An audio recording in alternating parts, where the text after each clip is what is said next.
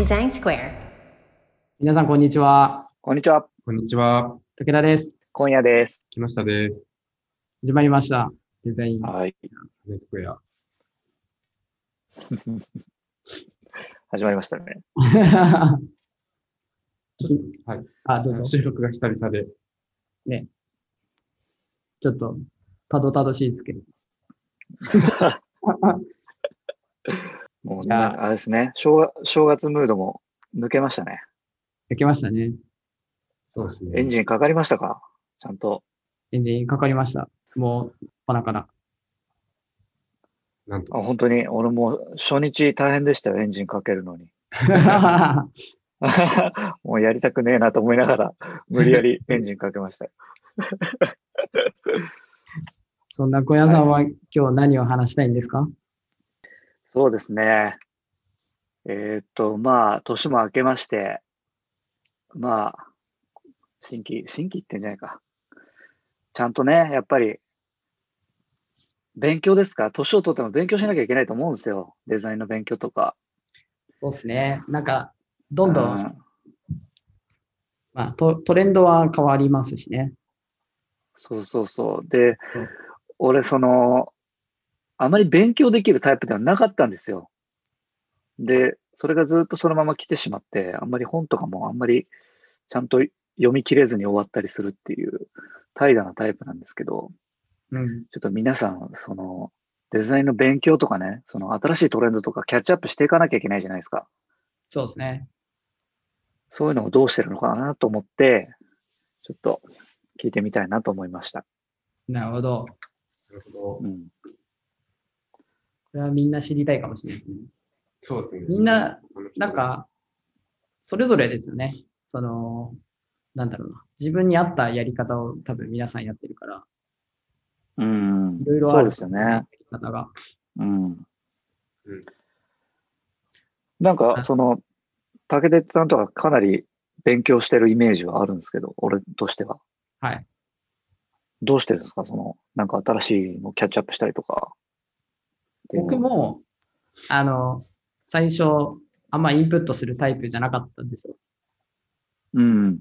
なんですけど、えっと、やるようにしたのは、やっぱ、まず、あ最初やったのは僕は Twitter とか Facebook とか、あの、ソーソーシャルを使って、えっと、やっぱ情報発信してる人とか、えっと、その界隈で有名な方っていると思うんですけど、うんうんうん。そういう方をフォローして、あの、発言を見るようにするのを、まずは始めましたね。ええそれ、あの、その界隈の、だから発言者を見つけるっていうのもまず先にやるじゃないですか。はい。それってどうしたんですか？最初は経営者ですね。うーん。あ、なるほど。経営者ね。経営者があーあ、あえっ、と、うーんと、まあ、今だと CDO とか CXO とかっていう、えー方たちって、まあ、言う、いて有名だと思うんで、目にする機会あると思うんですよね。テレビに出てる人とかね。うんうんうん。だからそういう人をフォローするっていうところから始めて、そこからなんかツイッターに慣れてくると、えっと、そ、そのフォローしてる人の周りの人で同じようにうん発展してる人っていると思うんですけど、なんかそういう人で、なんか気気になる発言してるというか、自分が、なんだろうな、あ、これいいなと思うような人を、なんかフォローを増やしていくって感じですね。うーん、なるほどね。そういうふうにして、そういうふうにして、て増やしてタイムラインを、例えばデザインだったら、デザインに関することが、まあ、あの、う埋まるようなタイムラインにするっていうので、まあ情報を浴びるように、なんか強制的に するイメージですね。はいはいはいはい。僕はそういうとこかなね。たまに、それ、あ、いい、どうぞどうぞ、キノピどうぞ。まあ、ツイッターでなんか勉強すするとか、まずツイッターのフォローを増やすっていうのはよく聞いたことはありますね。てかよく、うん最近の人はそういうする、最近の人って言ったらいいかですけど、そうするってよく聞きます。キノピーもやってるんですか？キノピーなんか、ツイッターやってるイメージあんまないですけど。あ、俺はそうですね、やってない。それで言うと、そ んな、あまり SNS でうまくやれないタイプっていう。キノピーはじゃあどうしてるんですか？まあ、ツイッターが全てじゃないかもしれないけど、その、キノピーのそのキャッチアップ方法っていうか、なんかいデザインの勉強で言うといろんなやり方はあるなと思っていて、もともとデザイン事務所にいたので、その時の先輩とかに言われてた方法は、その、いわゆるチラシを拾ってくるとか、あの、雑誌うん。もう買うじゃないけどな、フリーペーパーでもなんかどんどん気になったら集めたりとかして、それ見て勉強しろみたいなのは、いわゆる伝統的ななんか多分やり方として教えられて、そういうのは普段するというか、まあ収集癖というか、うん。いろんなもの見て、あ、これってどうなんだろう、写真撮って家帰って見てみたりとか、っていうのは、うん。なんとなくずっとやってる、勉強というか、やってるうんうん。ことと一つとしてあるなっていうのと、うん。で、僕も、アトライ入入って、まあ、アトライをよく勉強する人結構多いんで、その、そこからこう話聞いて、あ、そういう勉強の方法とかあるんだ、みたいなのを知って、まあ、本読むことがあったり、あと竹鉄さんが入ってから、それこそそのいろんな有名な方とかをよく教えてもらうようになって、あ、こういう人だからこういうふうに学べるんだみたいなのが、あの結構増えてきたので、そういう意味では最近ちょっとそういうのが、多少フォロワー、ツイッターも見ているようにはしてるっていう感じですうーん。なるほどね。鉄さんの資産をいい感じで 使ってるみたいな。竹鉄さんのフォロー、発言をフォローしてたら、そこの上積みが取れるみたいなところが ちょっとある。まあ、あの、えーじゃあ、俺も、俺もそうしようかな。竹筒フォローのみっていう。ぜひぜひ。あの、やっぱあの、なんていうんですかね、書書籍にもならないけど、あ、新しい何か情報だったりとか、ちょっとしたヒントみたいなのは、ソーシャルは多いと思うんですよね。で、なんかこう、まあ本になるってことは、やっぱこう、一定の、なんですかね、えー知の集積というか、はいはい。こう、まあ本って何ページも書かなきゃいけないんで、まあ何百ページですね。何百ページも書かなきゃいけないんで、まあそれなりの知識量と、えっと何かしらまあ体系化されたりとかなんかいろいろ、こう、あの、なんて形形式化されてないと本ってなかなか難しいと思うんってて、はいはいはい。いや、本は本で、だからそういう意味では、あの、価値あると思うんですよね。形式、形式値化された一つの、あの、大きな情報として、あの体系化されてるんで、えーそれを一気にインプットするっていうのは、やっぱ本も大事だと思うし、なんかそれの集合体だなっていうのと、やっぱさっきキノピーが言った、いろいろやっぱ普段から目を養うというか、見るみたいなのは、えっと、UI っていう観点でいくと、えっと、スマホにのアプリを入れて、とりあえず触るみたいなことは、それこそ前職ではやってて、うん。未だに、あの、まさに僕、あの、面接の時に、あの、聞かれたんですけど、iPhone の設定の一般の情報ってとこ見ると、あの、曲数とか写真のか枚数とか載ってるリストの中に、アプリの数っていうのが載ってるんですけど、そのアプリの数いくつ入ってますかって聞かれたことあるんですよ。おー。面接で？面接で。あの、あれです。へえ。あの、グッドパッチで。ああ。そうそうそう。で、えっと、明らかに、ま、まあ、その当時は負けるん、負けちゃうんですですけど、そんなに見てなかった。うんで入ってから、やっぱ同じように、えっと、これ見たとか、あれ見たとかっていう会話があるんで、それを普通にダウンロードして自分でさ、体感するっていうのをやっぱりやるんで、さっきのキノピーのうん。でいうチチラシを見るっていうのと同じで、スマホの UI とかやる人だったら、もうアプリをやっぱたくさん入れて、やっぱりたくさん見るっていうのは大事だなと思っますね。僕、まあ、あの、あの、端末は変われど、あの、移行し続けてるんで、未だに残ってますけど、僕アプリ500、500個以上入ってます。俺もあったらそんな500個がすごいのかどうかも、あれだけど、じゃあ、あれですね。そっかそっか。皆さんの自分の見てると。アプリ数見てもらえたらと思うんですけど、戦闘能力。そうそうそう。あの、スカウターみたいな感じで、え、設定の一般？設定の一般の情報ですね。情報あった。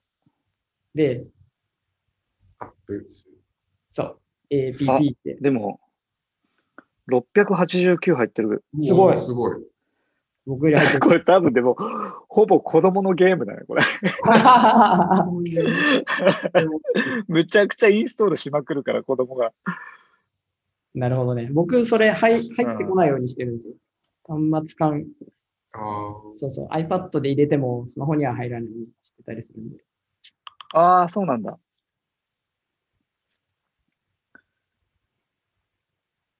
まあでも、あれですねなるほ。どね。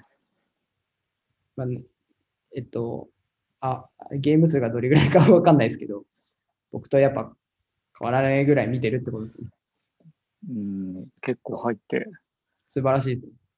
いやだからやっぱ、ね、デデジタル系の UI やる人が、そういう見るっていうのは大事だなっていうのと、あとうんちょっと僕今やってないですですけど、昔は iPhone と Android 両方持ってましたね。ああ、そう。いや、それでも確かに、あの、Android が全然わからないので、iPhone ユーザー、ずっと iPhone ユーザーだったりするんで、そうそう買おうかな、どうしようかなって迷ってたんだよね。アプリやるんだったら、両方あった方がいい。絶対いいな。そうだよね。うん。買っちゃおうかな、ピクセル。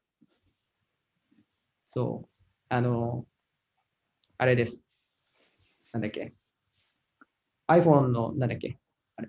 ミミニじゃなくて、ああ。え SE? あ、そう、SE。SE と同じで、Android もありますよね。そういう安安いというか。そうそうそう。あの、安いやつ。うん。なんで、なんか、いや、で、例えば、あれですよね、普通に Slack とか Facebook とか、いろんなアプリを iPhone だとどうで、Android だとどうどうなってるかみたいな。見比べるだけでうん面白いところですよね。そうだよね。いや、なんとなくそのマテリアルデザインと、あの、アップルの、何でしたっけ、あれ。ヒューマンインターフェースなんとか。ヒューマンそうそうそう、ヒューマンインターフェースの違いなのかなぐらいでしか、やっぱ認識なかったから、実際触ってないから、わからないっていうのはあるしね。そうですね。触った方が、その、インタラクション含めて、えっと、各、まあ、会社でどどう理解してどう実装してるかのち違いが見えてくるんで、まあ、そういうのを、まあ、たくさん。見るっていうのは、えっと、広告だったらね、チラシとか CM とかね、うん看板とかをたくさん見るっていうのと同じで、UI だったらやっぱアプリとかサービスをやっぱり触るっていうのうん。大事ですよね。確かに。いやー、でも根本そこですね。やっぱね、そこなんだなって思いました。いや、その、デザインの、なんで、なんていうんですか、考え方とかを、まあ本でまとめてあったりするのもあるじゃないですか。うん。うん。ああいうのからの気づきよりも、実際、世の中に出てる、作られてるものから得る方が、まあ結構でかいなっていうのは個人的には思ってて、うん。で、みんなどうしてんのかなって聞いたら、やっぱり結構見てんだなっていうのが分かったので、うん。うん。やっぱ、ね。あの、現物見ないとダメだなっていうのは改めて思いましたね。確かに。で、ツイッター見てると、こう日本日本の場合だと、このアプリは、あ、この人がデザインしたんだなって、なんか、分かってくるんですよね。え、マジすごくないそれ。あ、だって、あれないですか。えー普通にぼ僕らみたいに、小屋さんはグリーンのデザインしてる。はあ、はああ、そういうことか。あ分かってくるじゃないですか。あ、ああ、まあそうですね。はいはい。そうそうそう。なんで、えっと、その、なんていうんですか、ツイッターで、ああの、どこどこ、たあの、事業会社だったら特に分かりやすいと思うんですよね。そうですね。あの、それでまあも面白いですね。この人っていうよりかは、かまあ、この人のか、うん。この人のチームが、あ、こう、こういうのや、作ったんだなとか見えてくるんで、そうするとその人の発言があ面白くなるんですよね。そうですね。でもノートあ。あはあ、なるほど。あ、ノノートとかそうですね。ノね。ートとかは分かりやすく、うん。あ、その、その、深津さんの思想なのかなっていう言い方をしちゃいます。うん。なんで、うんそういう、なんかやっぱツイッターだけというよりかは、なんかそういうふうに両方見たり、なんか3つ見たりとかっていうふうにしていくと、なんかインプットしていくのが面白くなってくるんで、あ映画見て映画監督のインタビュー見るみたいな、なんか、そうそうですそういう感じです。あー、そうだね。すめっちゃやるもん、映画監督のインタビューとかすげえ見るもん。あと、それと同じ感覚ってことだね。は俳優さん、演者とかはいはい聞いてさ、どそれをどう表現したかとかさ、はいはい なんかこう、裏側を知れば知るほど、その、出てきたアートカムというか、表現の方方とのこのはいはい行き来で、いろいろ、あ、こうしたんだ、みたいなうんうんうん。理解というか、学びがありますね、そこに。で、僕は、そういう追っかけ方はしたことなかったから、ちょっとそういう追っかけ方してみようかなと思った。面白いね、それでも。うん、うん。そうですね。なんか普通に面白いですね、そう考えるそうだよね。あの、例えばマテリアルデザインとかも、ヒューマンインターフェースガイドラインも公開されてるじゃないですか。そこに思想が載ってるんで、じゃあなんか、うん。えっと、Google のデザイナーの人、まあちょっと英語になっちゃうからあれですけど、Google のデザイナーの人って普通に Twitter でいたりするんで、まあ見たりとか、まあそこまで追いかけるの辛いってなれば、えっと、YouTube に、えっと、Google デザインのアカウントがあって、あの、マテリアルデザインをどうやって作ってきたかみたいな動画とか上がってるんですよね。うーん。あの、それこそあの、ちょっと今ロゴ変わっちゃいましたけど、前のロゴとかは、あの、リリアルに紙を用意して、うん。あの、ロロゴの実物を作って、あの、なんていうんですか、そのか影の形とか、なんかそういうのをはいはいはい。こうデジタルにどう、まあ、反映していくかというか、なんかそこの、へえ。え、じゃあも、もろマテリアルでやってたってことですね。た。マテリアル。あ、そう。さ、本当に一番最初、マテリアルデザインの最初生まれるときは、リアルにマテリアルから作ってたっていう話とかがはあ、面白い。あったりするんで、なそういうのを知ると、まあ、よりこうぐっと興味惹かれるんで、うん。あの、こう、なんていうんですか。例えばそその、デザインの意図が分かってくると、よりこう、どう、そそれでどうデザインしたのっていう方も気になってくうんる。うんうん。やっぱその往復をすると、こう、学びやすいですよね。自分も理理解しやすいと思うし。うん。そんな風に、まあ、この、こんな感じになるのは、だいぶ後ですね。あの、学び始めは全然僕もそんな風じゃなかったんですけど、なんかいろいろインプットしてると、そういう風に分かってきたことがあるんで、そういう風になんかなっていくと面白いなって思いますね。うん。あ、Google デザインのチャンネルですね。これですね。あ、そうそう。そうです、そうです。今、チャンネル登録します。見てますけど。いや、でね、ぜひ、あまあ、今は Google デザインのね、一例ですけど、えっと、特に海外は、海外の、えっと、事業会社みんな、こういうふうに、なんですか、自分たちの思想をか語ってたりするんで、面白い。うんなんかいろいろ見てもらえたら面白いなと思います。いやー、全然知らないことがありましたね。さすが竹鉄ですね。いやいやいや。それで言うと、あれですよ、僕らもあの発信したいなって思います。発信しなきゃなっていうのを、ちょっとどっかで。そうですね。確かに。そうですよね。あの、絶対意図は、意図っていうか、なんかその思いはあるはずなんで、それが、まあ、僕も含めて出せてないなと思うんで、こうみんなでね、それぞれのサービスのデザイナーからこう発信できるといいなって思ってます。ああ。その走りとしてこのポッドキャストはいいですね。そうですね。ゆるい感じですけど、いいと思います。なんかね、こう、まあ、いろいろね、積み重ねながら、あの、最終的にはね、サイトにしたりとかね、はいこう、形にしていきたいですよね。そうですね。いや、勉強になりました。ありがとうございます。で今日はこんな感じですかね。はい。はい勉強になりました、本当。じゃあちょっとみんなで学んでいきましょう。そうですね。はい。引き続き。はい。では、皆さん、さようなら。さよなら。さよなら。